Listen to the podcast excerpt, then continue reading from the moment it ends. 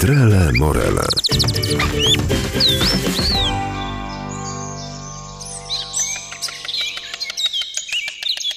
Jeśli mówimy o bocianie białym, bocian biały jako drapieżnik, cały czas będziemy to powtarzać, że niekoniecznie jest to prawdą, że bocian odżywia się żabami.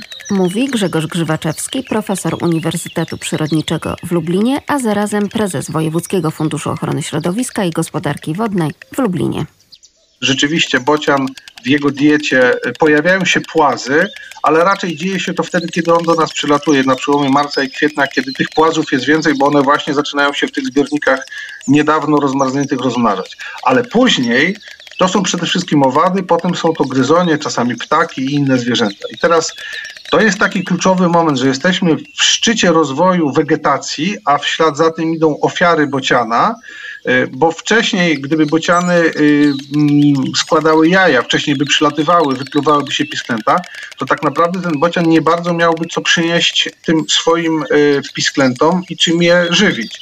A więc to wszystko jest tak mądrze połączone, skorelowane, tak, że ten moment mm, szczytu rozwoju roślinności, wegetacji, która się właśnie teraz zaczyna, jest skorelowana z tym, co się dzieje w gniazdach bocianów. I rodzice właśnie lecą na otwartą przestrzeń, na pola, na łąki. Proszę też czasami zwrócić uwagę, jak Państwo jesteście kierowcami, że czasami wzdłuż dróg, nawet dosyć ruchliwych dróg, bociany zbierają pokarm.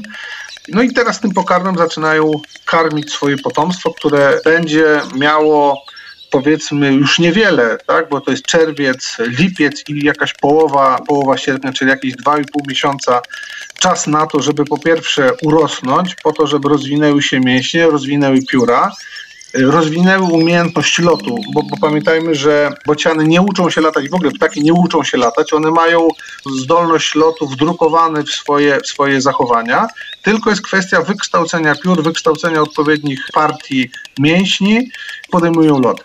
Więc to jest taki kluczowy moment, jeśli doszłoby do załamania pogody, tak? to znaczy, że zacząłby padać deszcz, tydzień, dwa, to też by wpływało na te na pisklęta, bo o ile już pisklęta, które mają 3-4 tygodnie, no to one są bardziej odporne też na warunki atmosferyczne, e, w którym żyją. Tak jak to było na przykład w ubiegłym roku, gdzie w, gdzie w maju było, były dosyć intensywne opady deszczu, a to też wpływało negatywnie na populację bociana. No bo wtedy bociani rodzice muszą rzeczywiście bardzo szeroko te skrzydła nad pisklętami rozkładać, zwłaszcza, że tych piskląt tak naprawdę to jest często całkiem sporo, czterech do pięciu, dwójka, trójka.